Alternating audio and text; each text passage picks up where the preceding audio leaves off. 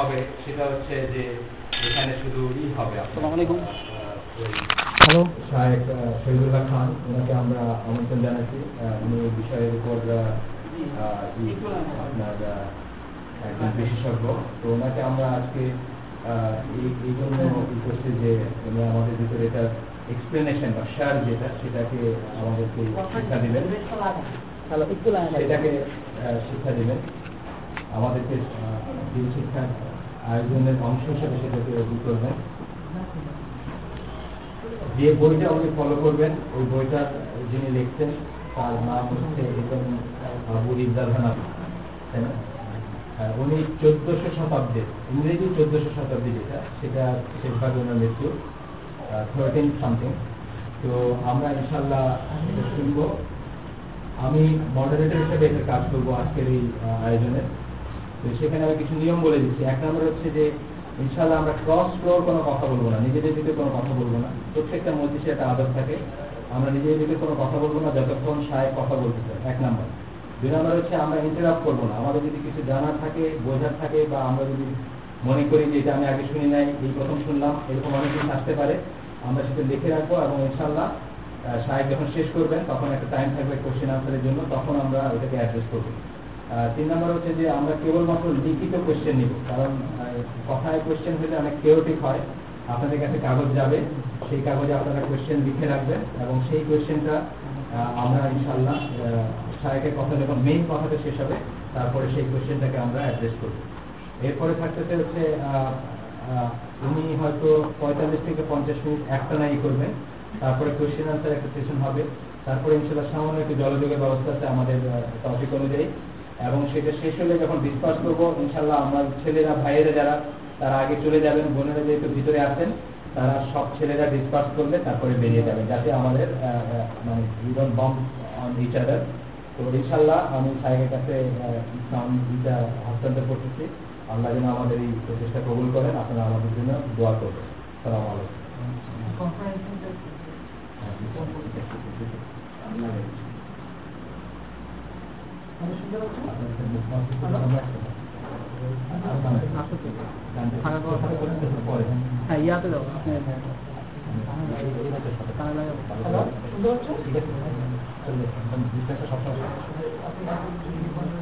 Hello লাগাই already লাগাই ঠিক আছে অসুবিধা নেই। এদিকে রাখেন যতটুকু পারেন এদিকে রাখেন। ফোন করা আছে ফোন করে আছে হ্যাঁ। শুনতেছেন করে বুকে দেন।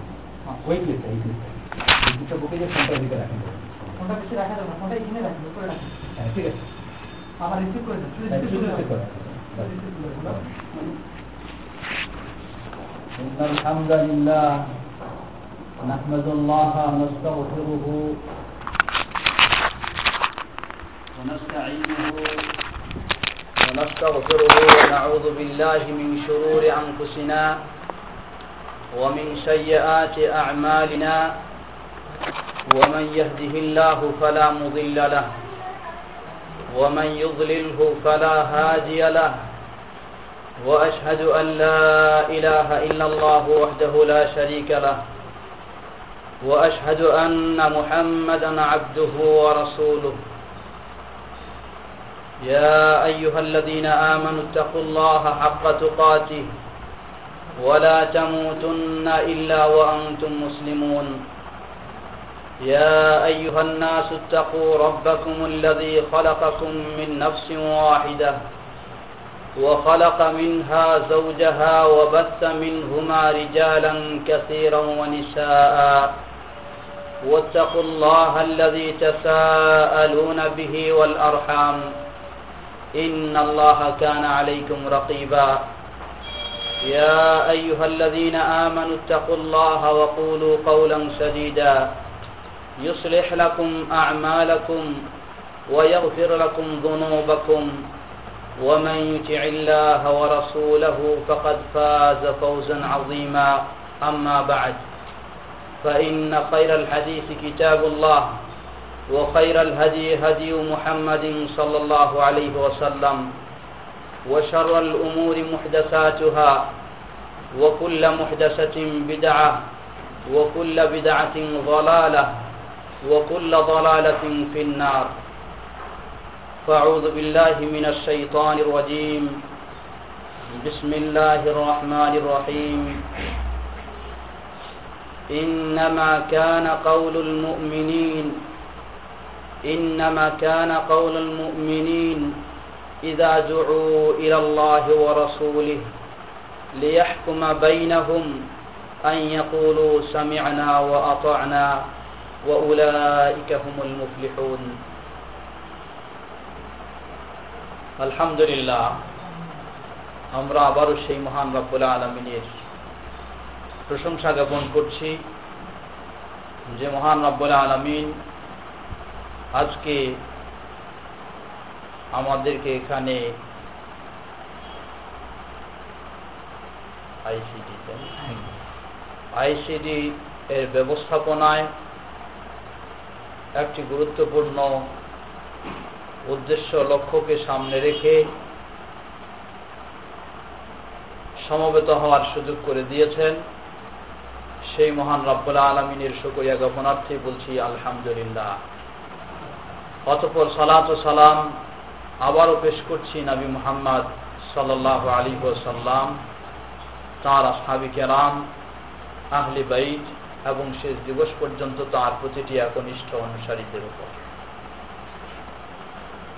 সম্মানিত উপস্থিতি, মানুষ তার জীবন, যতদিন তার এই দেহের মধ্যে রুম আছে, ততদিন খুব ব্যস্ত। সময় নেই তার, অবসর নেই। অফিস নিয়ে ব্যস্ত ব্যবসা বাণিজ্য নিয়ে ব্যস্ত ক্ষেত খামার নিয়ে ব্যস্ত এক একজন তার এক এক সাইডে ব্যস্ত। সেই ব্যস্ততার মধ্য দিয়ে আল্লাহ রাবুল্লাহ আলমিন যাদেরকে পছন্দ করেছেন, তাদের জন্য সুযোগ করে দিয়েছেন তার দিন শিক্ষা করার, তার দিন জানার এবং বোঝার উদ্দেশ্যে এখানে সমবেত হওয়ার। নিশ্চয়ই এটি আল্লাহ রাবুল্লাহ আলমিনের এক বিরাট অনুগ্রহ। আল্লাহ রাবুল্লাহ আলমিনের এক বিরাট নিয়ামত। তাই আমরা এখানে আমাদের এই যে দাস নিয়মিত আল্লাহ রাব্বুল আলমিন তৌফিক দিলে চলবে। তো এই দাসের পাঠ্যপুস্তক হিসাবে নির্ধারণ করেছেন আপনারা আল আকিদা আত্মহাবিয়া তো আল আকিদা আত্মহাবিয়া একটি উল্লেখযোগ্য আকিদা বিষয়ক গ্রন্থ। এই গ্রন্থের অনেকগুলি ব্যাখ্যা বা সরাহমূলক গ্রন্থ রয়েছে। সেগুলির মধ্যে উল্লেখযোগ্য হচ্ছে শারহুল আকিদা আত্মাহাবিয়া লি ইবনে আবিল ইস আল হানাফি রাহিমাহুল্লাহ। আপনাদের হয়তো ইচ্ছা যে এই সরার আলোকেই আমাদের এখানে আলোচনা হবে। তো আমার ইচ্ছা হলো শুধু সেই সরার আলোকে নয়, বরং মূল আকিদার বিষয়গুলি আলোচনা করতে গেলে সঠিকভাবে সেই শাহ এবনা আবিল এবং আরও যতগুলি সরার সহযোগিতা নেওয়ার প্রয়োজন হবে, সবগুলি নিয়েই আমরা এখানে আলোচনা করব ইনশা আল্লাহ কি বলেন আপনারা? তো আমাদের মূল আকিদায় বা মূল গ্রন্থের আলোচনা শুরু করার পূর্বে কয়েকটি বিষয় আমাদের আলোচনার প্রয়োজন।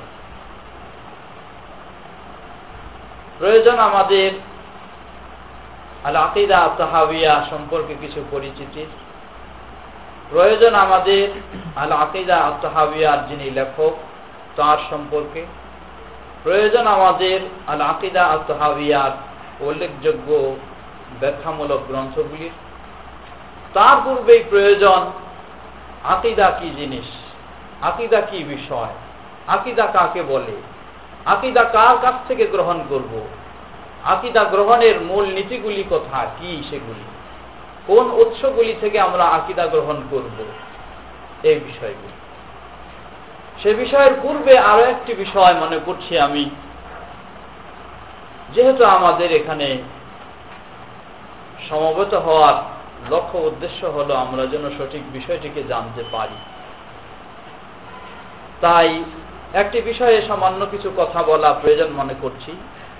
বিষয়টি হচ্ছে মাউকিফুল মুমিন আমাম আল কিতাবি ওয়াসুন্নাহ মাওকিফুল মুমিন আমাম আল কিতাবি ওয়াসুন্নাহ একজন মুমিন, একজন মুসলিম ব্যক্তি, পুরুষ হোক আর নারী হোক, শিক্ষিত হোক আর অশিক্ষিত হোক, প্রতিটি মমিন মুসলিমের কিতাব এবং সন্ন্যার ক্ষেত্রে তার কি ভূমিকা থাকতে পারে বা তার কি অবস্থান হবে? এটি এই জন্যই আমি আলোচনা করতে চাচ্ছি, এ বিষয়ে কিছু কথা বলতে চাচ্ছি। কারণ আজকে মুসলিম বিশ্ব বিভিন্ন দলে, বিভিন্ন তরিকায়, বিভিন্ন মতে, বিভিন্ন ফেরকায় বিভক্ত। দাবি করছি আমি মুসলিম, দাবি করছি আমি আল্লাহর প্রতি ইমান এনেছি। দাবি করছি আমি রাসুল মোহাম্মদ সাল্লাহ আলী হোসাল্লাম এর অনুসারী। কিন্তু এরপরে যখন তার কাছে পৌঁছিয়ে দেওয়া হয় আল্লাহর বাণী, পৌঁছিয়ে দেওয়া হয় আল্লাহ রসুল সাল্লাহ আলী হুসাল্লামের হাদিস, তখন সে বলে বসে, না, আমার তরিকায় বা আমার মাঝভাবে বা আমার দলে বা আমার নিয়মে বা আমার পীর সাহেবের বিষয়গুলির মধ্যে তো এ পাই না। আশ্চর্যের বিষয়। একজন মানুষ দাবি করে সে আল্লাহর প্রতি ইমানদার, আল্লাহকে বিশ্বাস করে। তার কাছে আল্লাহর কেতাব যদি উপস্থাপন করা হয়, সে অন্য একটা ওজোর দেখিয়ে, অন্য একটা অজুহাত দেখিয়ে আল্লাহ কেতাবকে এড়িয়ে যায়। তার ইমান কোথায়? আল্লাহর প্রতি তার ইমান কোথায়? একজন ব্যক্তি তাকে বলা হয় যে, নবী মোহাম্মদ সাল্লাহ আলী হুসাল্লাম এ বলেছেন। নবী মোহাম্মদ সাল্লাহ আলী হুসাল্লাম এ করেছেন, বিশুদ্ধ সূত্রে প্রমাণিত। সে উত্তর দেয়, না, আমাদের বাপদাদারা তো এরকম করে আসেনি। সে উত্তর দেয়, আমাদের সমাজে তো এর প্রচলন নাই। সে উত্তর দেয়, আমার মাঝভাবে তো এই নিয়ম নাই। সে উত্তর দেয়, আমার তরিকায় তো এই আলোচনা নেই। একজন মমিন, একজন মুসলিম দাবি করে সে, আজ আমি মোহাম্মদ সাল্লাহ আলী সাল্লামের প্রতি ইমান এনেছি, তার অনুসারী। আবার সে উত্তর দেয়, এই ধরনের প্রাধান্য দিচ্ছে তার ইমামকে। প্রাধান্য দিচ্ছে তার তরিকাকে, প্রাধান্য দিচ্ছে তার মতকে, প্রাধান্য দিচ্ছে তার সেই বাপদাদার অনুসরণকে, প্রাধান্য দিচ্ছে তার সমাজের প্রচলনকে। এটাই কি একজন মমিন আর মুসলিমের কথা হতে পারে? তাই আল্লাহ রাবুল্লাহ আলমিন এ বিষয়টি সোরা নূরের একান্ন নম্বর আয়াতে সুন্দরভাবে উল্লেখ করছেন যে একজন মমিন, এর প্রকৃত অবস্থান কি হবে কোরআন এবং হাদিসের কাছে? আল্লাহ রাবুল্লাহ আলমিন সেটি বলে দিচ্ছেন إنما كان قول المؤمنين إذا دعوا إلى الله ورسوله ليحكم بينهم أن يقولوا سمعنا وأطعنا وأولئك هم المفلحون আল্লাহ রাব্বুল আলামিন বলছেন ইন্নামা কানা কাউল মুমিনিন মুমিনদের কাউল মুমিনদের বক্তব্য মুমিনদের কথা শুধু এটাই হবে কি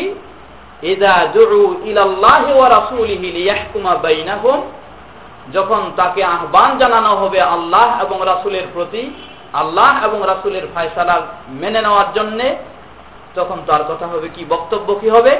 আইয়াকুলু সামি'না ওয়া আতা'না। সে বলবে হ্যাঁ আমি এটি শুনলাম, আল্লাহর কিতাবের কথা। আমি এটি শুনলাম আল্লাহ রাসূল সাল্লাল্লাহু আলাইহি সাল্লামের হাদিসের কথা। সাথে সাথে বলবে ও আতা'না আমি এটিকে মেনে নিলাম। তার মুখ দিয়ে বের হতে পারে না যে আমার মাঝাবে এটা নাই, আমার তরিকায় এটা নাই, আমার পদ্ধতিতে এটা নাই, এটা কোন মুসলিম মমিনের মুখ দিয়ে বের হতে পারে না। বরং যখন এই তার কাছে কোরআন এবং নবী সাল্লাহ আলাইসাল্লামের সহি হাদিসের কথা পৌঁছবে, তার কর্তব্যই তার বক্তব্যই হচ্ছে এটি সামিয়ানা ও আতানা আমি শুনলাম এবং মেনে নিলাম। আল্লাহ বলছেন উলা ইকাহুমুল ওইসব ব্যক্তিরাই সফল কাম। মানে তারাই ইমানদার। তারাই সঠিক আল্লাহর প্রতি বিশ্বাসী। তারাই সঠিক নবী মোহাম্মদ সাল্লাহ আলী সাল্লাম এর অনুসারী। তাই সম্মানিত উপস্থিতি, আমাদের এই বিষয়টি লক্ষ্য করা দরকার। কারণ আমরা এমন একটি বিষয় নিয়ে আলোচনা করতে যাচ্ছি, যে আকিদার বিষয়টি, এটি একটি অত্যন্ত গুরুত্বপূর্ণ বিষয় এবং অত্যন্ত কঠিন বিষয়। আজকে আমাদের সমাজে, আমাদের দেশে যে শিক্ষা ব্যবস্থা রয়েছে, সেই শিক্ষা ব্যবস্থার মধ্যেও কিছু কিছু আকিদা পড়ানো হয়। কিন্তু হয়তো আপনার আমার কাছে বা কোরআন ও সহি হাদিসের আলোকে যদি আকিদার আলোচনা করা হয়, তাহলে সেই আকিদার বিপুল পরিবর্তনও দেখা দিতে পারে যে সমাজে বা বাস্তবে অবস্থা এক, আর কোরআন এবং সহি হাদিসের আলোকে আকিদা হলো আরেক। তাই সেক্ষেত্রে আপনি, আমি যদি মমিন হয়ে থাকি তাহলে আপনার আমার অবস্থান, আপনার আমার ভূমিকা কি হতে পারে, সেটি আল্লাহ রাবুল্লাহ আলমিন সুরানুরের একান্ন নম্বর আয়াতে বলেছিল এমনই ভাবে আরও আল্লাহ রাবুল্লাহ আলমিন বিভিন্ন আয়াতে বিভিন্ন জায়গায় বলছেন, যেমন সুরা আহজাবের ছত্রিশ নম্বর আয়াতে আল্লাহ রাবুল্লাহ আলমিন সেখানেও বলে দিচ্ছেন, যেটা আল্লাহর ফয়সালা, যেটি নবী মোহাম্মদ সাল্লাহ আলহিসাল্লামের ফয়সালা, সেখানে কি একজন মানুষের কোন রকমের স্বাধীনতা বা সেটি কি উপেক্ষা করে চলার মতো কোনো সুযোগ থাকে না নাই? আল্লাহ বলছেন وما كان لمؤمن ولا مؤمنة إذا قضى الله ورسوله إذا قضى الله ورسوله أمرا أن يكون لهم الخيرة أن يكون لهم الخيرة من أمرهم ومن يعص الله ورسوله فقد ضل ضلالا مبينا আল্লাহ বলছেন ওমা কান লিমুমিনিন ওয়ালা মুমিনাতিন ইযা কাদাল্লাহু ওয়া রাসূলুহু আমরান আন ইয়াকুনা লাহুমুল খিয়ারাতু মিন আমরিহিম। কোন মুমিন নর এবং কোন মুমিন নারী যখন এই কোন বিষয়ে আল্লাহ এবং তার রাসূলের সিদ্ধান্ত হয়ে গেছে, আল্লাহ এবং তার রাসূলের ফয়সালা হয়েছে, আল্লাহ এবং তার রাসূলের বিধান এসেছে, সেখানে কোনো মমিন নর ও নারীর নিজের পক্ষ থেকে সেটিকে বর্জন করার মতো স্বাধীনতা সেখানে নাই। বা তৃতীয় মত সেখানে দাঁড় করার মতো তার কোনো সুযোগ নেই। তৃতীয় মন্তব্য কোনো পেশ করার তার সুযোগ নেই। আল্লাহর সিদ্ধান্ত আমাকে মেনে নিতে হবে। এটি আল্লাহর হুকুম, আমাকে মেনে নিতে হবে। এটি আল্লাহ রসুল সাল্লাহ আলী সাল্লামের ফয়সালা, আমাকে মেনে নিতে হবে। মমিনের তৃতীয় কোনো সেখানে সুযোগ নেই। আল্লাহ বলছেন, এরপরেই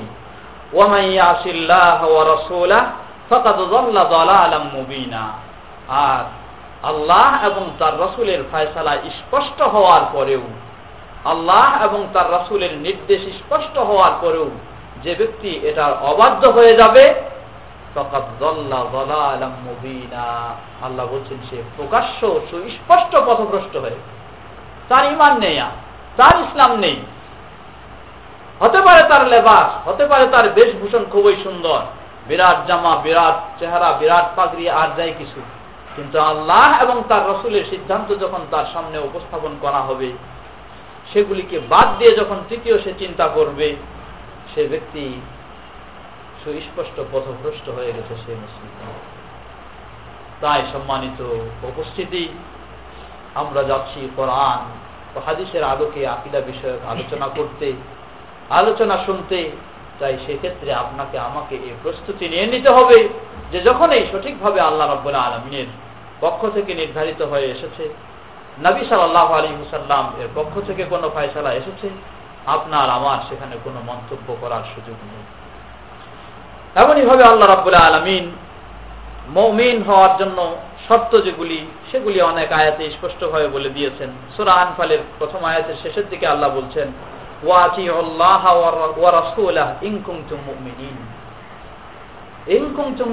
আল্লাহ শর্ত দিচ্ছেন।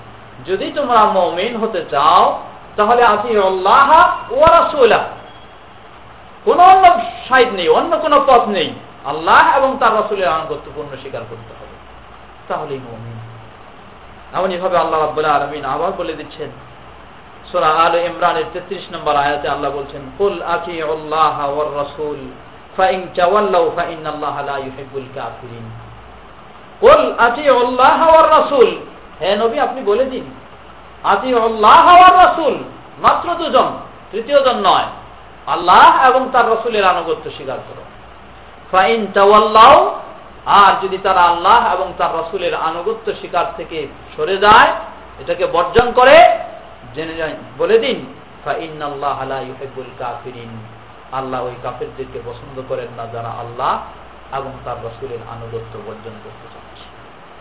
আল্লাহ এবং তার রাসুলের আনুগত্য থেকে সরে যাচ্ছে সম্মানিত উপস্থিতি, তাই আমাদের এ বিষয়টি গুরুত্ব সহকারে স্মরণ করা বা লক্ষ্য করা উচিত। আল্লাহ রাবুল্লাহ আলমিন আমাদের সবাইকে আল্লাহর যে নির্দেশ এবং তার রসুলের যে নির্দেশ, সেগুলিকে যেন সঠিকভাবে সব কিছু বর্জন করে মেনে নিতে পারি। আল্লাহ আমাদের সবাইকে সে তৌফিক দান করুন। সম্মানিত উপস্থিতি, এমনইভাবে আল্লাহ রাবুল আলমিন আরও অনেকগুলি জায়গায় বলে দিচ্ছেন, উদাহরণস্বরূপ আজকে আমাদের সমাজে ইসলামী বিষয়গুলিকে নিয়ে, আকিদার বিষয়গুলিকে নিয়ে বহু রকমের দ্বন্দ্ব পরিলক্ষিত হচ্ছে। এক ইমাম সাহেব এক ঘোষণা দিচ্ছেন, এক বক্তব্য দিচ্ছেন। আরেক আরেক খতিব সাহেব আরেক বক্তব্য দিচ্ছেন। আরেক মুক্তি আরেক ফতোয়া দিচ্ছেন। আরেক লেখক আরেক কিছু লিখছেন। আপনার আমার পথ কোনটি? আপনি আমি বেছে নিব কোনটি? আপনি আমি গ্রহণ করব কোনটি? এই কিংকর্তব্য বিমুরে আপনার আমার কি করণীয়? আপনার আমার করণীয় সম্পর্কে আল্লাহ রাব্বুল আলামিন সূরা 59 সূরা নিসার 59 নাম্বার আয়াতে স্পষ্ট বলে দিচ্ছেন, ফাইন তানাজাতুম ফি শাইইন ফারুদ্দুহু ইলাল্লাহি ওয়ার রাসূল। ফারুদ্দুহু ইলাল্লাহি ওয়ার রাসূল, ইন কুনতুম তু'মিনুনা বিল্লাহি ওয়াল ইয়াউমিল আখির। ذلك خير واحسن تاويلا ان كنت فان تنازعتم في شيء তোমরা যদি কোনো বিষয়ে মতদ্বন্দ্বে লিপ্ত হও দ্বিধাদ্বন্দ্ব দেখা যায় তাহলে সেই বিষয়টি ফারুদ্দুহু ইলাল্লাহি ওয়ার রাসূল সেটিকে ফিরিয়ে দাও আল্লাহ এবং তার রাসূলের দিকে মানে আল্লাহ এবং তার রাসূল এই বিষয়ে কি সিদ্ধান্ত দিচ্ছেন কি সমাধান দিচ্ছেন কি নির্দেশ দিচ্ছেন সেটি হলো আপনার আমার দ্বন্দ্বের সমাধান। অতএব, এই আয়াতে আল্লাহ রাবুল্লাহ আলমিন যেটি বলছেন, তাহলে অমুক ইমাম বা অমুক মাঝহাব বা অমুক তরিকা আপনার আমার দ্বন্দ্বের সমাধান দেওয়ার অধিকার রাখে না। আপনার আমার দ্বন্দ্বের সমাধান দেওয়ার অধিকার রাখেন একমাত্র আল্লাহ রাবুল আলমিন, অর্থাৎ তার কিতাব আর নবী মোহাম্মদ সাল্লাহ আলী ওসাল্লাম তার সুন্না সাহিহা, এ দুটি অধিকার রাখে, এছাড়া তৃতীয় কোনো নয়। এই আয়াতটিতে আল্লাহ রাবুল্লাহ আলমিন খুব জোর দিয়ে বলছেন, আয়াতের শেষের দিকে আল্লাহ রাবুল্লাহ আলম বলছেন, ইন কুমতুম তুমিনুনা বিল্লাহি ইয়াউমিল আখির। যদি তোমরা আল্লাহ এবং আখরাতের প্রতি ইমানদার হয়ে থাকো, তাহলে তোমাদের কর্তব্য হলো এই দ্বন্দ্বের বিষয়গুলি আল্লাহর কিতাব এবং তার রাসূল আলাইহি সাল্লামের দিকে ফিরিয়ে দেওয়া, তাদের মাধ্যমে সব সিদ্ধান্ত ও সমাধান নেওয়া। আর এটি হলো সর্বোত্তম পদ্ধতি এবং সর্বোত্তম প্রত্যাবর্তন স্থল এমনই ভাবে আল্লাহ রাব্বুল আলামিন কোরআনুল কারীমে আরও নবী সাল্লাল্লাহু আলাইহি ওয়াসাল্লাম এর সিদ্ধান্তকে যেন পূর্ণভাবে মেনে নিতে পারি, সেক্ষেত্রে কত কঠিনভাবে বলছেন। আল্লাহ বলছেন, সূরা নূরের 63 নম্বর আয়াতে বলছেন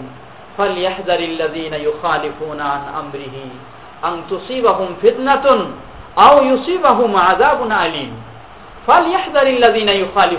আমরিহি ওই সব ব্যক্তির সতর্ক হয়ে যাওয়া উচিত, হুঁশিয়ার হয়ে যাওয়া উচিত যে রাসুল সাল্লাহ আলী হোসাল্লাম এর বিধানে, রাসুল সাল্লাহ আলী হোসাল্লাম এর সমাধানের রাসুল সাল্লাহ আলী হোসাল্লাম এর নির্দেশের বিরোধিতা করছে।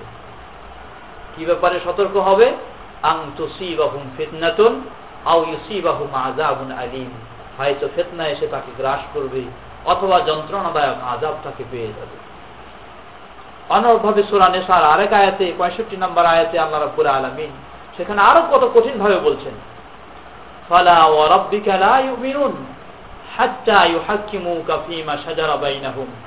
সুম্মা লা ইয়াজিদু আনফুসিহিম হারাজাম মিম্মা ওয়া ইউসাল্লিমু তাসলিমা। ফালা আপনার রবের কসম করে বলছি, লা ইউমিনুন কখনো তারা ইমানদার নয়।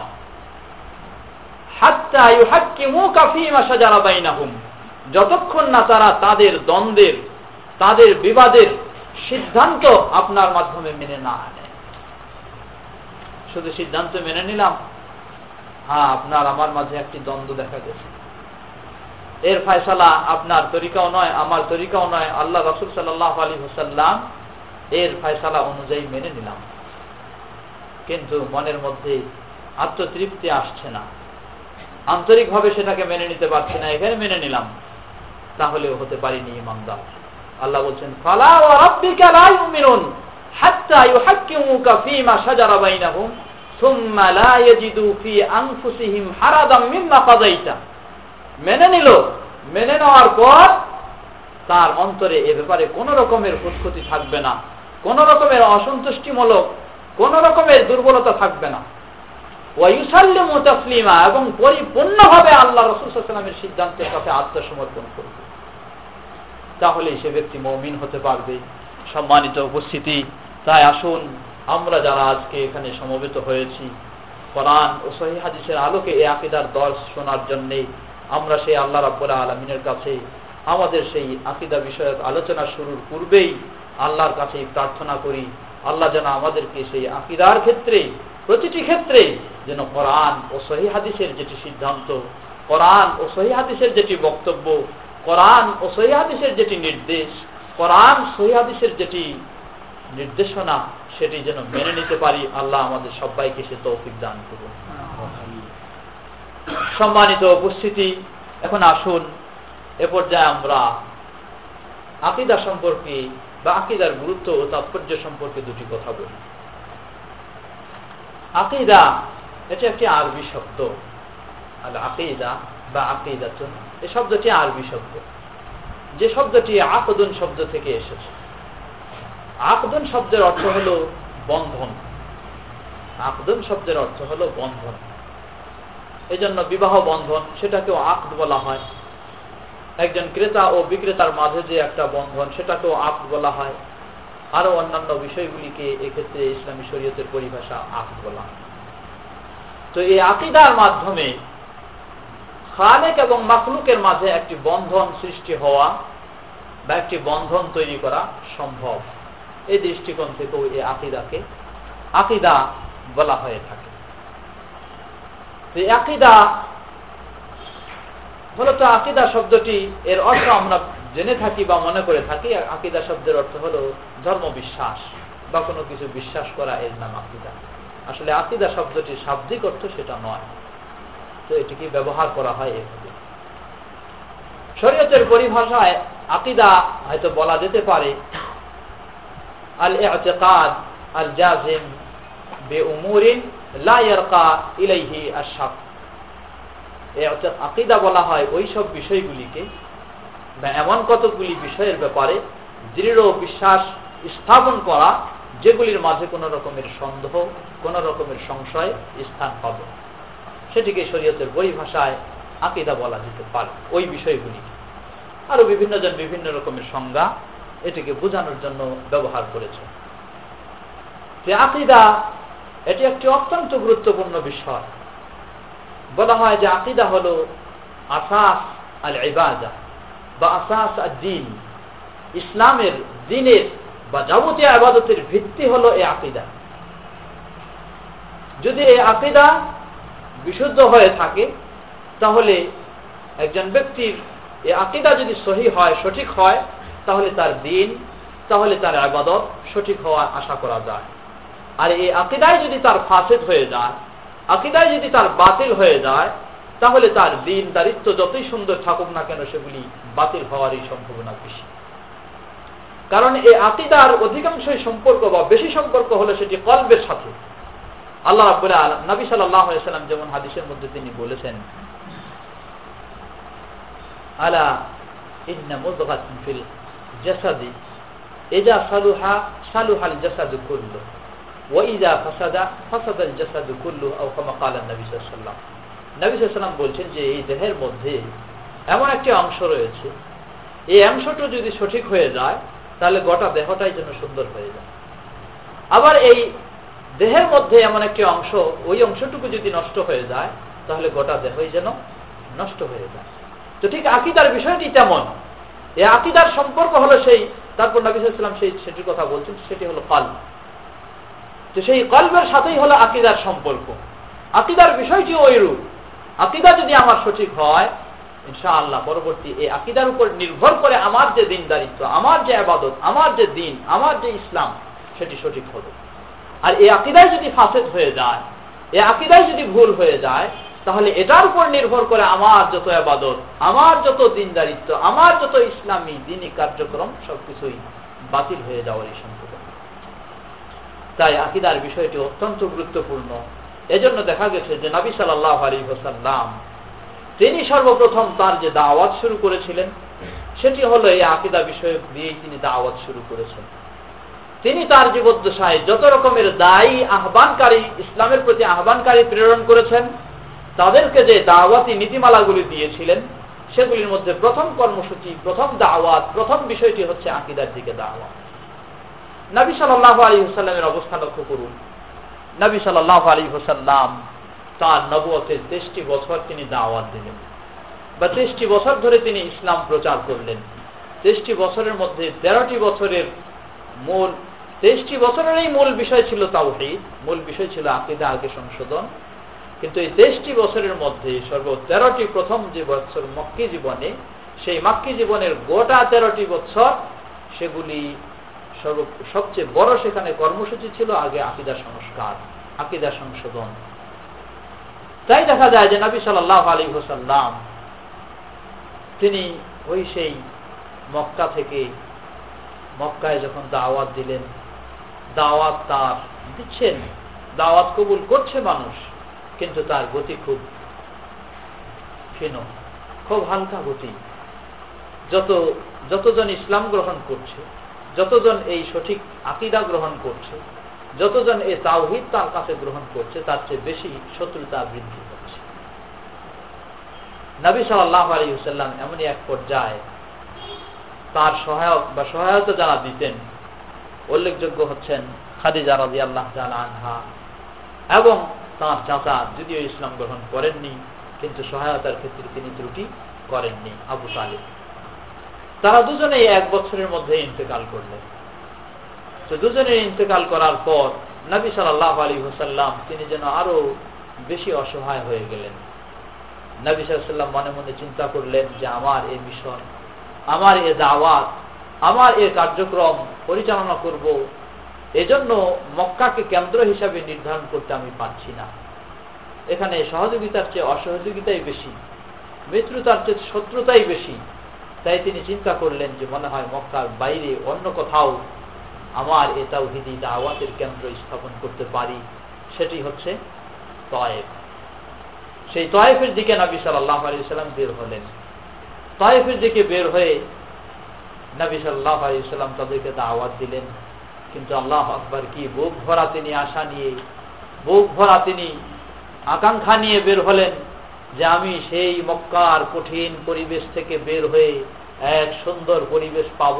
আমার এ তাওহিদের দাওয়াত সেখানে গ্রহণ করবে, সেই শের বাতিল তারা বর্জন করবে। কিন্তু বিপরীত নবী সাল্লাহ আলী সেখানে এত কষ্ট দেওয়া হলো, এত নবী সাল্লামকে ব্যথা দেওয়া হলো যে মক্কার দশটি বছরের মধ্যেও তিনি এ ধরনের ব্যথিত হননি, এরকম কষ্ট পাননি। নবী সাল্লাহ সাল্লাম সেই তয়েব থেকে আবার ফিরছেন। ফেরার পথে শাহী বুখারিতে হাদিসটি এসেছে যে হঠাৎ পথিমধ্যে জিব্রাইল নবী সাল্লাহ আলী হুসাল্লামের কাছ থেকে, কাছে উপর থেকে নেমে আসলেন। আগে নবী সাল্লাম হাঁটছেন, দেখছেন যে উপর থেকে যেন এক ছায়া নেমে আসছে। তাকালেন, দেখছেন যে জিব্রাইল, তিনি আসলেন। তো জিব্রাইল সাথে তার রয়েছেন আরেকজন ফেরস্তা নবী সাল্লাহ আলাইসাল্লামকে জিব্রাইল পরিচয় করে দিচ্ছেন যে ইনি হলেন হাজা মালিকুল জিবাল। পৃথিবীর বুকে যত পাহাড় রয়েছে, পর্বত রয়েছে, এই পাহাড় পর্বত নিয়ন্ত্রণের যিনি দায়িত্বশীল, মূল দায়িত্বশীল, তিনি হলেন এই ব্যক্তি। তাই আপনি শুধু বলুন, অনুমতি দিন, ওই তয়েববাসী যারা আপনাকে এ ধরনের কষ্ট দিল, এ ধরনের ব্যথা দিয়ে আজকে বের করে দিয়েছে সেখান থেকে। আপনি শুধু অনুমতি দিন, সেই মক্কার দুই বিশাল পাহাড় দিয়ে তয়েববাসীকে ধরিসাত করে দেওয়া হোক। নবী সাল্লাহ আলী ওসাল্লাম রহমতুল্লিল আলমিন আল্লাহ রবুল আলমিন বলছেন, ওমা আরসালনাকা ইল্লা রহমতুল্লিল আলমিন। তার হৃদয়ে যেন রহমতে ভরা, তার মাঝে যেন কোনো প্রতিশোধের চিন্তা নেই। তার মাঝে যেন এর কিছু প্রতিশোধ নিতে হবে এরকম কোনো চিন্তা নেই, তিনি বললেন। তিনি এটুকুই শুধু বললেন যে, আরজুল্লাহ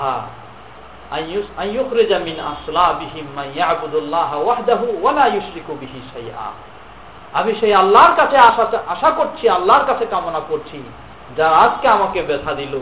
আল্লাহ রব্বুল্লাহ আলমিন হয়তোবা তাদের পরবর্তী জেনারেশন থেকে এমন ব্যক্তিদেরকে বের করবেন। যারা একক আল্লাহর তাওহিদের উপর থেকে তার আবাদত করবে, তার সাথে কোনো অংশী স্থাপন করবে নবী সাল্লাহ আলী হুসাল্লামের সেই মক্কার জীবনে, মক্কার পরিবেশে তার যে দাওয়াতের মূল বিষয় ছিল, সেটি ছিল তাওহিদ। প্রথমে তাওহিদ সংশোধন। মানুষের শের দূর করে তার বিপরীত বিষয়ে যে তাওহিদ সে তাওহিদ কীভাবে ভিতরে মজবুত হবে, সেটি ছিল তার মূল্য নবী সাল্লাহ সাল্লাম, এ হলো তার মক্কার অবস্থা। মদিনার মধ্যে তিনি যে দাওয়াত শুরু করলেন, সর্বপ্রথম মদিনার বুকে যিনি দায়ী হিসাবে প্রেরিত হলেন, তিনি হলেন মোসাহাব বিন হমাই রদি আল্লাহ যারা আনকু তাকে নবী সাল্লাহ আলী হুসাল্লাম যে বিষয়গুলি দিলেন, বা ওই সেই বায়াতে আকাবা আর উলা প্রথম আকাবার যে বায়াত হয়েছে, সেখানে যারা বায়াত গ্রহণ করেছিলেন তাদেরকে যে শর্তগুলি দিয়েছিলেন, সর্বপ্রথম শর্ত হলো ও আল্লাহ তুশরিকু বিল্লাহ যে তোমরা কখনো আল্লাহ রাবুল্লাহ আলমের সাথে অংশে স্থাপন করতে পারবে না শের করতে পারবে না, তাওহিদের উপর প্রতিষ্ঠিত হতে হবে, সঠিক আকিদার উপর থাকতে হবে। এটি নবী সাল্লাহ আলি সাল্লাম মদিনার বুকে যে দাওয়াত, ইসলামী দাওয়াত, এর ভিত্তি এটি দিয়ে স্থাপন করলেন। অনেকভাবে নবী সাল্লাহ আলী হোসাল্লাম বিভিন্ন জায়গায় সাহাবিদেরকে যে দায়ী হিসাবে প্রেরণ করলেন উদাহরণস্বরূপ বোখারি মুসলিমের হাদিসে এসেছে যেটি আবদুল্লাহ ইবিন আব্বাস রাজি আল্লাহ আনহু বর্ণনা করছেন। তিনি বলছেন নবী সাল্লাল্লাহু আলাইহি ওয়াসাল্লাম মুআযান ইলা ইয়ামান যখন নবী রাদিয়াল্লাহু আনহুকে বিন আনহুকে ইয়ামানে প্রেরণ করলেন, কিসের জন্য প্রেরণ করলেন? যাকে প্রেরণ করলেন, এখানে আলিম সমাজ বিভিন্ন মতামত ব্যক্ত করেন। কেউ বলছেন যে তাকে প্রেরণ করলেন শিক্ষক হিসাবে। কেউ বলছেন তাকে প্রেরণ করলেন জাকাতের মাল আদায় করার উদ্দেশ্যে, কেউ বলছেন তাকে প্রেরণ করলেন কাজী হিসাবে। আসলে তিনটি কাজেই তার ছিল। তিনটি কাজেই তার ছিল। তিনি শিক্ষক হিসাবেও গেলেন, তিনি জাকাতের মাল আদায় করার জন্যও গেলেন এবং তিনি কাজী হিসাবেও গেলেন। তো নবী সাল্লাহ আলী তাকে যে প্রেরণ করলেন, প্রেরণ করার উদ্দেশ্যে শুরুতে কি বললেন? বললেন সে হাদিসে বললেন, ইয়া মুআদ ইন্নাকা তা'তি কওমান মিন আহলিল কিতাব। ফালইয়াকুন আউয়াল মা তাদউহুম ইলাইহি শাহাদাতু আল্লা ইলাহা ইল্লাল্লাহ। বললেন, হে মুআদ জেনে রাখো তুমি কোথায় যাচ্ছ? কাদের কাছে তুমি দাওয়াত নিয়ে যাচ্ছ? তুমি যাচ্ছ এমন এক জাতির কাছে, এমন এক সম্প্রদায়ের কাছে। তারা হচ্ছে আহলি কিতাব। তাদের একটা পরিচিতি দিয়ে দিলেন নবী সাল্লাহ আলি সাল্লাম মহাজ রাজি আল্লাহ থেকে এই জন্য এই হাদিসটি এত গুরুত্বপূর্ণ হাদিস। এই হাদিসটিকে সকল বিষয়ের ওলামাগণ এই হাদিসটিকে নিয়ে গবেষণা করেছেন এবং আপন আপন বিষয়ে এই হাদিসটিকে দলিল হিসেবে ব্যবহার করার জন্য চেষ্টা করেছেন। তো দাওয়াতের ক্ষেত্রে যারা দাওয়াত বিষয়ক লেখালেখি গবেষণা করেছেন, তারাও এই হাদিসটিকে নিয়ে আলোচনা করছেন।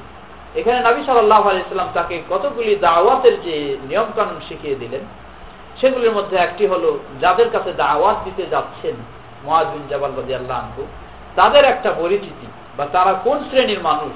তাদের আকিদা বিশ্বাস কীরকম? তাদের চাল চলন কীরকম?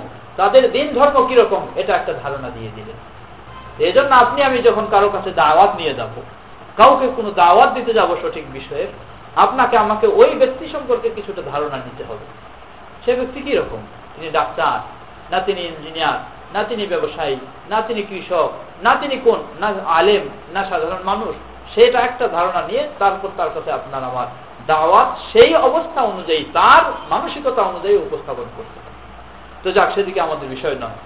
তো বিষয় হলো, নবী সাল্লাহ আলী সাল্লাম মোয়াজবিন জবাল রাজুকে প্রেরণ করলেন। করার পর বললেন যে, তাকে যে দাওয়াত যে দিয়ে দিয়ে প্রেরণ করলেন, সেটির মধ্যে বলে দিলেন নবী সাল্লাম যে, ফালিয়াকুন আউয়াল মা তাদউহুম ইলা শাহাদাতি আল্লাহ ইলাহা ইল্লাল্লাহ। হে মুআজ, জেনে রাখো, সর্বপ্রথম তোমার যে দাওয়াত হবে যে বিষয়ে সেটি যেন এ হয় যে শাহাদাতু আল্লাহ ইলাহা ইল্লাল্লাহ, এটির দাওয়াত যেন হয়। বুখারীর অন্য বর্ণনা এসেছে, ফালিয়াকুন আউয়ালু মা তাদউহুম ইলা আন ইউহিদুল্লাহ যে সর্বপ্রথম তোমার যেন দাওয়াত হয় আল্লাহর তাওহীদের ব্যাপারে। সর্বপ্রথম তাদের প্রতি তোমার দাওয়াত সেটি যেন আল্লাহর তাওহীদের প্রতি হয়, তাওহীদের ব্যাপারে হয়। তারপর বললেন, ফাইন আতাউহুম আলা যালিক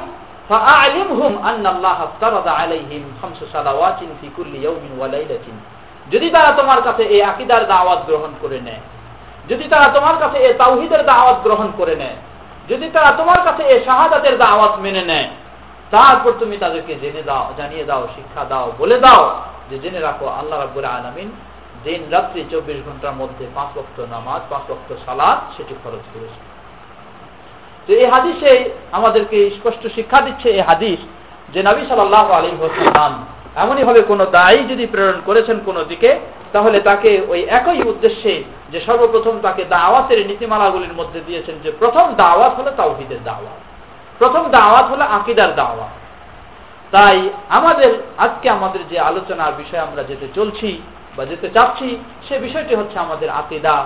তাই একজন মমিন মুসলিমের প্রথম বিষয় যেটি, সেটি হচ্ছে এই আকিদা সম্পর্কে আপনাকে আমাকে সে শিক্ষা গ্রহণ করতে হবে। এই আকিদায় আপনার আমার আগে সঠিক করে নিতে হবে।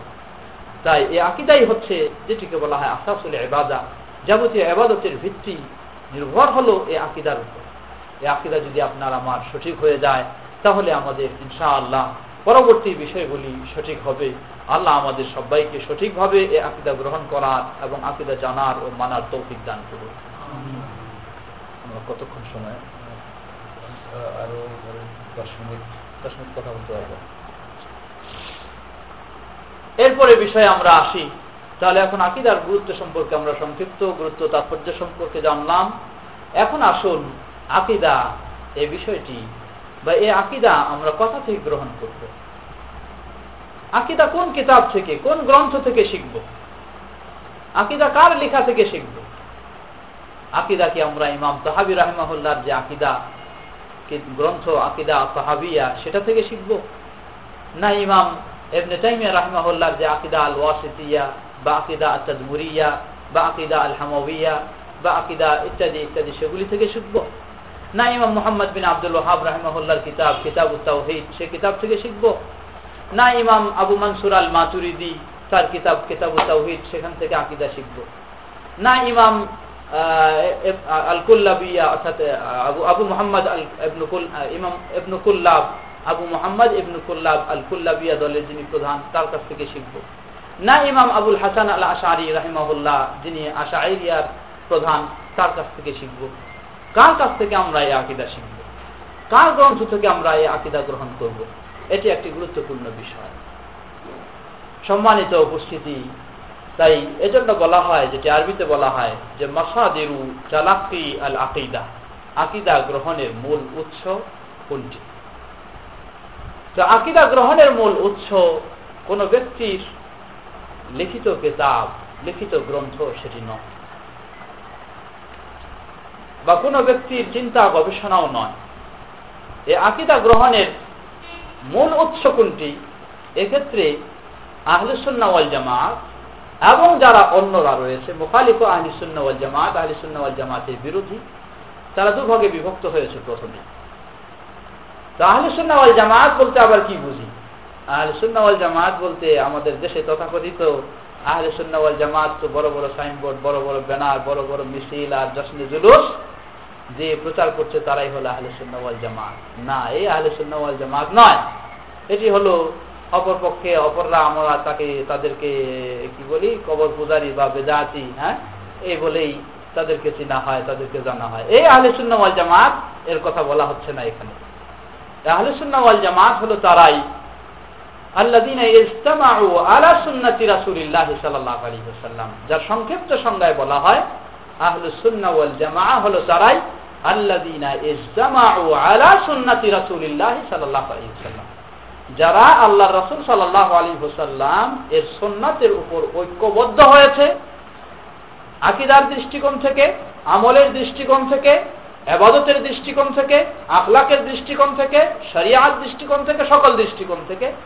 তারাই হলেন সত্যিকারী প্রকৃতপক্ষে আহলুসুন্না ওয়াল জামা আবার এদের সঙ্গে আরও বলা হয় আহলুসুন্না ওয়াল জামা হিয়া আল ফিরকা আন্নাজিয়া। আল ফিরকা আন্নাজিয়া বলে যে ফেরকাটি বা যে দলটি মুক্তিপ্রাপ্ত দল, তারাই হলেন প্রকৃতপক্ষে আহলুসুন্না ওয়াল জামা তাদের পরিচয় আবার বলা হয় যে তারা হলেন প্রকৃতপক্ষে তারাই যারা আল্লাদিনা সালু সারু আও সালাকু আলা মাসলাকে আসহাবিন নবী সাল্লাল্লাহু আলাইহি ওয়াসাল্লাম। যেমন অন্য এক হাদিসে এসেছে নবী সাল্লাল্লাহু আলাইহি ওয়াসাল্লাম বলছেন ইফতারাকা বানু ইসরাঈল أو افترق النصارى إلى اثنتي وسبعين فرقة وافترق بنو إسرائيل افترق النصارى إلى إحدى وسبعين فرقة وافترقت اليهود إلى اثنتي وسبعين فرقة وستفترق أمتي إلى ثلاث وسبعين فرقة নবী সাল্লাম বলছেন যারা নসারা তারা একাত্তর দলে বিভক্ত হয়েছে যারা ইয়াহুদ, তারা বাহাত্তর দলে বিভক্ত হয়েছে। আর আমার এ উম্মাদ, তারা তিহাত্তর দলে বিভক্ত হবে। কল্লহুম ফিন্নার ইল্লা ওয়াহিদা। তিহাত্তর দলের সবগুলি জাহান্নামি জাহান্নামে যাবে। আগে যাক আর পরে যাক। ইল্লা ওয়াহিদা, একটি দল ব্যতীত। কিলা ইয়া রাসূলুল্লাহ, মান হুম? আও মা হিয়া আল জামাআ জিজ্ঞাসা করা হলো, হে আল্লাহ রাসূল সাল্লাল্লাহু আলাইহি সাল্লাম, তারা তাহলে কারা? যেই দলটি জাহান্নামে যাবে না। নবী সাল্লাল্লাহু আলাইহি ওয়াসাল্লাম বলছেন, মা আনা আলাইহি ওয়া আসহাবি।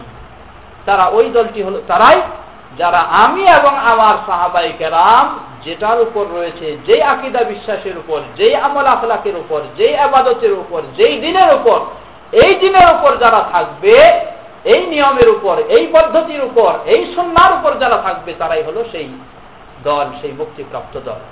তাই আহলুসুন্না ওয়াল জামা এর সংজ্ঞা দিতে গিয়ে এই জন্য ইমাম ইবনে তাইমিয়া রাহমাহুল্লাহ তিনি তার একটা আকিদার কিতাব উল্লেখযোগ্য আল আকিদা আল ওয়াসিতিয়া সেটি তিনি বিষয়ের মধ্যে আলোচনা করছেন وأن هذا اعتقاد الفرقة الناجية الطائفة المنصورة هم أهل السنة والجماعة তাই আহলে সুন্নাহ ওয়াল জামাআ হলো প্রকৃত তারাই যারা তাদের কোনো নাম নয়, অন্য কোনো নাম নয়। আহলে সুন্নাহ ওয়াল জামাআ, এটা মূলত কোনো নাম নয়, এটা একটা গুণের নাম বা এটা একটা গুণের কথা বলা হচ্ছে। অর্থাৎ যারা নবী সাল্লাল্লাহু আলাইহি ওয়াসাল্লাম এবং তার সাহাবাই কেরামদের আকিদার মতো যাদের আকিদা, তাদের আমলের মতো যাদের আমল, তাদের কুলুকের মতো যাদের কুলুক তাদের সবকিছুর মতো যাদের সবকিছু হবে, তারাই হলেন প্রকৃত আহলে সুন্নাহ ওয়াল জামা তো সম্মানিত উপস্থিতি এখন আমাদের যে বিষয়টি, তা হল মাসাজিরু চালাক্তি আল আকিদা।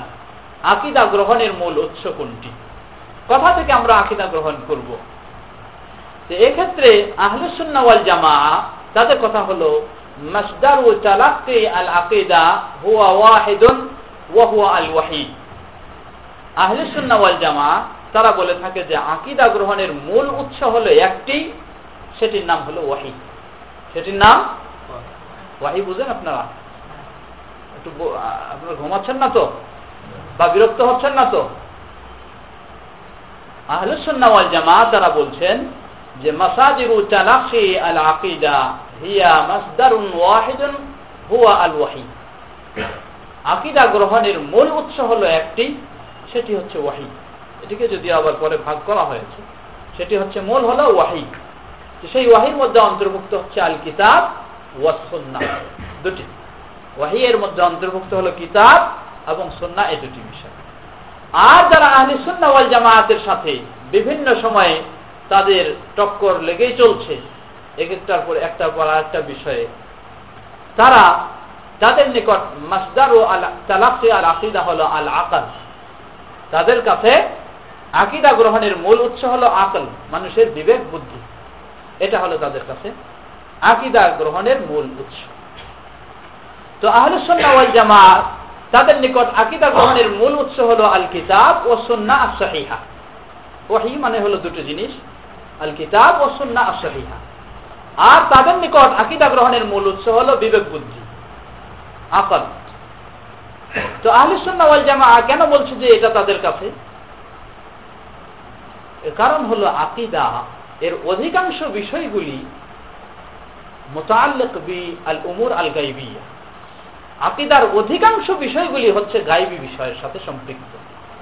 আকিদার অধিকাংশ বিষয়গুলি হচ্ছে গাইবী বিষয়ের সাথে সম্পৃক্ত। উদাহরণস্বরূপ আরকানুল ইমান ইমানের রোকন হলো কয়টি? কয়টি বলেন ইমানের রোকন? ছয়টি। প্রচলিত সমাজে বলা হয় সাতটি। আসলে সাতটি না ছয়টি? কারণ হাদিসে জিবরিলে যেটি এসেছে নবী সাল্লামকে যখন জিজ্ঞাসা করা হলো মাল ইমান বা আকবর নিয়ানিল ইমান ইমান কি জিনিস আমাকে সংবাদ দিন? নবী সাল্লাম বললেন আংচু মিনা বিল্লাহি ও মালাইকাতিহি ও কুতুবিহি ও রুসুলিহি ওয়াল ইয়াউমিল আখির ওয়াল কদরি ওয়া তুমিনা বিল কদরি মা খাইরিহি ওয়া শাররিহি। নবী সাল্লাল্লাহু আলাইহি সাল্লাম এই ছয়টি রোকন ইমানের ছয়টি হলো রোকন। প্রথম হলো আল্লাহর প্রতি ইমান দ্বিতীয় হলো বিল্লাহি ও মালাইকাতি ফেরেস্তাদের প্রতি ইমান আল্লাহ ফেরেস্তা ও তৃতীয় হলো আল্লাহর সেই প্রেরিত বা আল্লাহর নাজিলকৃত কেতাবগুলির প্রতি। চতুর্থ হলো ওয়ারুসুলিহি আল্লাহর সেই প্রেরিত রাসুলদের প্রতি। পঞ্চম হলো আলিয়াউমাল আখের প্রতি। ষষ্ঠ হলো মা খাইরিহি ওয়াশারিহি তাকদিরের ভালো ও মন্দের প্রতি। এই যে ইমানের ছয়টি রোকন ইমানের ছয়টি রোকনের মধ্যে প্রথম হলো আল্লাহ। আল্লাহ গায়েবের সাথে সম্পৃক্ত, আল্লাহ গায়েব সম্পূর্ণ। দ্বিতীয় হলো বিল্লাহ ও মালাইকাতিহি সেটি সম্পূর্ণ গায়েব। তৃতীয় হলো মালাইকাতি ও কুতুবিহি ও কুতুব, আমাদের মাঝে একটি কেতাব মাত্র, বাকি সবগুলি আমাদের বাইরে। নাই আমাদের কাছে এখন পৃথিবীর বুকে নির্ভরযোগ্য, নির্ভুল।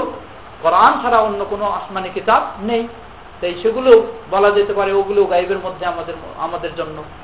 কুতুবিহি ও রসুলিহি রসুল বলা যেতে পারে, আমাদের জন্য বর্তমান এই এই সময় বা এই চোদ্দশো আঠাশ হিজড়িতে এখন সব রসুলগুলোই আমাদের কাছে কি? গাইবের মতোই বলা যেতে পারে। তাই কি না? নবী মোহাম্মদ সাল্লামের আমরা উম্মত, তা ঠিক। কিন্তু আমরা তাকে দেখিনি, তাকে পাইনি। অতএব তিনিও যেন আমাদের অদৃশ্যের মধ্যেই তাকে আমাদের বিশ্বাস করতে হচ্ছে। তিনি এসেছিলেন, তিনি এই কাজ করেছেন, এই কাজ করেছেন, এই এই তার নবুয় চলতেছে, তার রেসালত চলতেছে। তিনি খাতমুন নবীন, তিনি সবকিছু। এগুলি যেন অজানার উপরে না জেনে মানে অজানা নয়, না পেয়েই শুধু আমরা সেগুলিকে জেনে, জেনেই বিশ্বাস করে যাচ্ছি। রসুল। তারপরে ইয়ামিল আখেরা।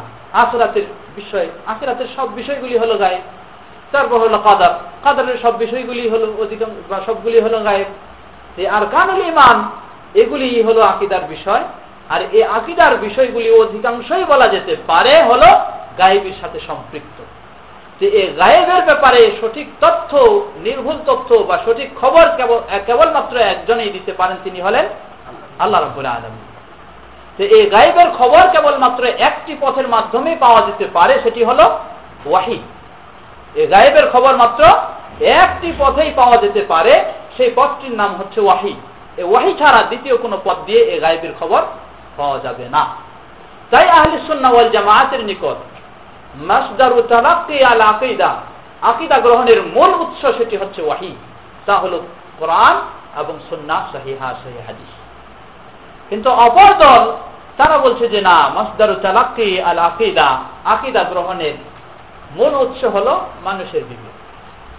মানুষের বিবেক যেটা বলবে, যদি বলে যে হ্যাঁ এগুলো ঠিক হতে পারে, তাহলে সেটা ঠিক বলে বিশ্বাস করবে। আর যদি মানুষের বিবেক বলে যে না, এগুলো ঠিক নয়, তাহলে সেটা বিশ্বাস করবে না। এজন্যই দেখুন যে এই আশা এরা তারা আসমা সেফাতকে অস্বীকার করে চলতেছে। মাচুরি দিয়া আসমা সেফাতকে অস্বীকার করে চলছে। কোল্লাবিয়া আসমা সেফাতকে অস্বীকার করে চলছে। মতাজেলা আসমা সেফাতকে অস্বীকার করে চলছে। জাহমিয়া আসমা সেফাতকে অস্বীকার করে চলছে। কেন? তাদের বিবেকে ধরে না যে আল্লাহর জন্য এগুলি সেফাত হতে পারে, আল্লাহর জন্য এগুলি গুণাবলী হতে পারে, এটা তাদের বিবেকে ধরে না, তাই তারা এগুলো মানে না। তো তাই বিষয়টি সহজ নয়, বিষয়টি একটু গুরুত্বপূর্ণ বিষয়। আজকে বিশেষ করে আমাদের দেশে যে আকিদা শিক্ষা দেওয়া হয় এবং এই আকিদা শিক্ষা দেওয়ার জন্য যে সমস্ত বিষয় বা তরিকাগুলিকে ফলো করা হয়, সেগুলি হয় আশায়রা অথবা মাচুরি দিয়া হয় আশায়রা অথবা মাচুরি দিয়া আর যেগুলি ফালাসেফা রয়েছে, সেগুলিও রয়েছে। তো এগুলি তাদের সকলের নিকট হলো, আকিদা গ্রহণের মূল উৎস হলো আকল তাদের কাছে। যেগুলি হয়তো আমাদের পর্যায়ক্রমে পরবর্তী বিস্তারিত আলোচনার মধ্যে ইনশা আল্লাহ আসবে। তাই আজকে মনে হয় সময় শেষ হয়ে যাচ্ছে। আর আমরা আজকে দীর্ঘ করছি না, তবে বিষয়টি খেয়াল রাখবেন, আমরা সে সর্বশেষ যে বিষয়ে আলোচনা করছিলাম, সে বিষয়টি হচ্ছে আকিদা গ্রহণের মূল উৎস কি। সেই বিষয়টি নিয়ে সামনের দিন আরও বিস্তারিত ইনশা আল্লাহ আলোচনা হবে। আল্লাহ রাবুল্লাহ আলমিন, এতক্ষণ যাবত আমরা সংক্ষিপ্তভাবে আকিদা বিষয়কে কেন্দ্র করে যে বিষয়গুলি শুনলাম সেগুলি ভালোভাবে বোঝার এবং কোরআন ও সহি হাদিসের আলোকে যদি হয়ে থাকে, তাহলে সেগুলি মেনে সেই অনুযায়ী আমাদের আকিদাকে সংস্কার ও সংশোধন করে নেওয়ার তৌফিক দান করুন। আল্লাহ আমিন। আলা আলা সাহবিহি আজমাইন। প্রশ্ন করেন করেন বেশ কিছু হাদিস রয়েছে। হাদিস রয়েছে যার অর্থ ব্যর্থ ব্যর্থবোধক হতে পারে। এসব হাদিসের অর্থের ব্যাপারে আলেমগণ মতানৈক্য করেছেন অর্থাৎ একমত নয় এসব হাদিস থেকে সরাসরি অর্থ সংগ্রহ করা ইসলামিক জ্ঞানে পারদর্শী নয় এমন একজনের মুসলিম এমন একজন মুসলিমের পক্ষে সম্ভব নয় কারণ তার ফেকি জ্ঞান নেই। এক্ষেত্রে তার করণীয় কি? এসব হাদিসের একাধিক অর্থ আছে বা জি। আছে।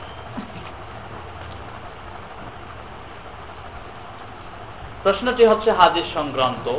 কতগুলি হাদিস হয়তো অস্পষ্ট কারও কাছে, সকলের কাছে নয়। কারণ হাদিস বর্ণনা করেছেন নবী মোহাম্মদ সাল্লাম থেকে এসেছে। তাই হাদিসের মধ্যে এমন কোনো বিষয় নাই যে সেটি অস্পষ্ট। এটি কতকের কাছে অস্পষ্ট হতে পারে? কোনো ব্যক্তির অজানা বা তার জ্ঞান সীমিত হওয়ার কারণে অস্পষ্ট। তাই এই হাদিসের ক্ষেত্রে যেগুলি অস্পষ্ট বিষয়, সেগুলির ক্ষেত্রে মূলত প্রকৃতপক্ষে কোরআনের মূল ভাষ্যকার যেমন নবী মোহাম্মদ সাল্লাম হাদিসের মূল ভাষ্যকার হলেন নবী সাল্লামের সাহাবাই কেরাম তো সেই আলোকে যদি জেনে নেওয়া যায়, আলহামদুলিল্লাহ, তো মূলত প্রশ্নটি সেটি নয় কীভাবে জানব, এটি প্রশ্ন নয়। প্রশ্ন হলো যে ব্যক্তি জানেন না তার কি করণীয় কর্তব্য। তার করণীয় কর্তব্য হলো এতটুকু, কমপক্ষে নির্ভরযোগ্য যারা হাদিস বিশারদ তারা এই বিষয়গুলি বা এই সমস্ত হাদিসগুলির ক্ষেত্রে সঠিক কি ব্যাখ্যা দিচ্ছেন, সে ব্যাখ্যাটি গ্রহণ করবে এবং সেটি মানার চেষ্টা করবে। কিন্তু সেটিকে দাঁত দিয়ে আঁকড়িয়ে ধরে থাকবে না। যখনই আবার এর চেয়েও সুন্দর ব্যাখ্যা তার কাছে এসে যাবে, এটাকে বর্জন করে সেটিকে গ্রহণ করবে। এই বিশ্বাস থাকতে হবে, এই অবস্থা থাকতে আমাদের সমাজে সমস্যাটা কি? সমস্যা হয়েছে এই। দাবি করা হয় যে এই ব্যক্তিরা তো কি না, পণ্ডিত না। এই ব্যক্তিরা তো ইসলামের বড় মনীষী না, অতএব কি করবে তারা? তাদেরকে কোনো একটা ধরে থাকতেই হবে, কারও একটা অন্ধ অনুসরণ করতেই হবে। হ্যাঁ মানলাম যে ইসলামের পণ্ডিত না সে কারও একজন অনুসরণ করবে, কারও কাছে এই করবে। কিন্তু কীভাবে থাকবে? ওই যেটা পেয়ে গেছে একবার, সেটাকে আজীবন কামনায় দাঁত দিয়ে ধরে থাকবে? না। তার বিশ্বাস, তার প্রস্তুতি বা তার অবস্থানটা এরকম হওয়া চাই যে যখনই আমার কাছে এর যে সুন্দর, সুস্পষ্ট বিষয় এসে যাবে এবং সঠিক এসে যাবে বলে মনে হবে, আমাকে এটা বর্জন করে সেটাই গ্রহণ করতে হবে। এই মানসিকতা এখানে একটা প্রশ্ন আছে যে, আমরা আমাদেরকে কেন আহলে সুন্নাহ ওয়াল জামা বলে পরিচিত করব? যেখানে কোরআন অনুযায়ী অনেক জায়গায়, সুরা আল ইমরান, সুরা ফুসেলার ইত্যাদি, অনেক জায়গায় আল্লাহ আমাদেরকে আদেশ করেছেন যেন আমরা আমাদেরকে মুসলিম হিসাবে পরিচয় দেই। সকল নবী মুসলিম ছিলেন, ইব্রাহিম আলাহ সাল্লাম মোহাম্মদ সাল্লাহ সাল্লামও মুসলিম ছিলেন, প্রশ্নবোধক চিহ্ন। মোট কথা বুঝতেছি যে জামা কেন বলব মুসলিম কেন বলব না। হ্যাঁ প্রশ্নটি সুন্দর প্রশ্ন একটি। অনেকে আমরা বলে থাকি যেহেতু কোরআনে আমাদেরকে মুসলিম বলে পরিচয় দিয়েছে অতএব আমরা এই মুসলিমের পরিচয়টা না নিয়ে অন্য পরিচয় কেন নিব। কোরআন মাজিদের এই পরিচয়টি অবশ্য যতদিন কোরআন মাজিদ থাকবে ততদিনই সেটি কার্যকর কোনো সন্দেহ নেই।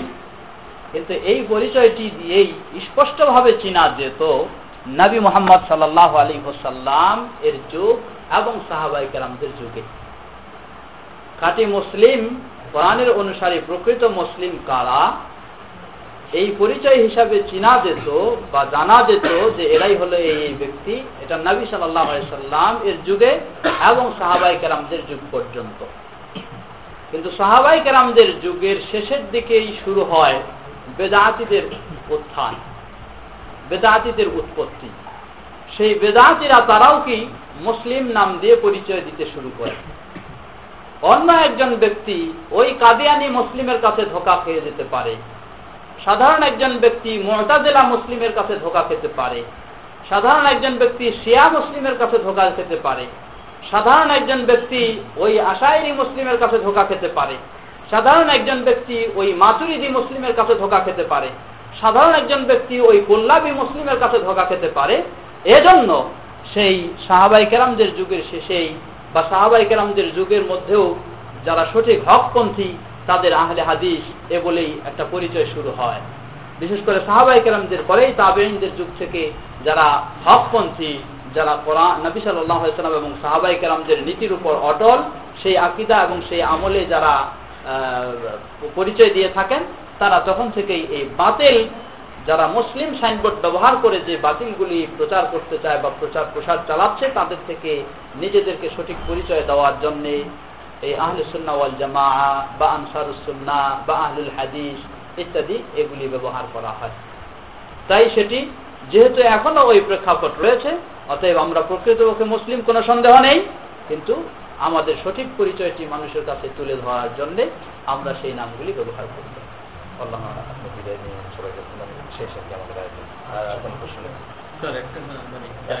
এই উত্তর শোনার সময় এরাই ছিল জামার নামেও তো আমাদের দেশে আরও মানে অনেক যারা হচ্ছে যে তারা অরিজিনাল আহলে সুন্নাহ জামার। এই ওয়ার্ডটাও তো আদারওয়াইজ মানে মুসলিম ওয়ার্ড যেভাবে করাপ্টেড হয়ে গেছে অনেকের দ্বারা আহলে সুন্নাহ জামা কিংবা আহলে হাদিস এই শব্দগুলো তো অনেকের দ্বারা করাপ্টেড হয়ে গেছে সো আলটিমেটলি তো সেই সিচুয়েশনই হচ্ছে যে আমরা আইদার মুসলিম ইউজ করি অথবা আহলে সুন্নাহ ওয়াল জামা ইউজ করি। তাহলে এই ব্যাপারটা আমরা উনি বলছেন এইটাও তো আবার না, বুঝলাম। অনেকের মাধ্যমে করাপ্টেড হয়ে হ্যাঁ। হয়েছে। যদিও আলোচনা ওয়াল জামা এখনও বাতিল পন্থীদের মধ্য থেকে কেউ কেউ নিজেদেরকে সেই পরিচয় দিচ্ছে যে আমরা একটু আগে সেটুকু আলোচনা করলাম। পরিচয় দিলেও সেটা সীমিত। সেই অন্যরা যেমনই ভাবে মুসলিম বলে ব্যাপক পরিচয় দিচ্ছে অতটুকু ব্যাপক নয়। এবং এখানে কিছুটা প্রতিবাদ ও কিছুটা আরও সঠিক প্রচার প্রচারেরও সুযোগ থেকে যায়। প্রকৃত পরিচয় আমাদের মুসলিম কোনো সন্দেহ নাই। এরপর আমাদের সঠিক পরিচয় এটা আমরা দিতে পারি। প্রশ্ন তো ভিতর থেকে আসছে পর্দার আয়াত নাজিলের পর মহিলা সাহাবিগণ কি কখনো পুরুষ সাহাবিগণের সরাসরি চিকিৎসা সেবা করেছেন? অথবা তাদেরকে অতিথি আপ্যায়ন করেছেন? পর্দার আয়াত নাজিলের পরে। এটা হলো একটা কোশ্চেন জি পর্দার আয়াত নাজিল হওয়ার পরে বিভিন্ন যুদ্ধের ময়দানে সেখানে মহিলা সাহাবিগণও যুদ্ধে অংশগ্রহণ করেছেন এবং সাহাবীগণ সাহাবিগণের সরাসরি চিকিৎসা সেবা। সেখানে সেবা করেছেন বলে প্রমাণ পাওয়া যায়।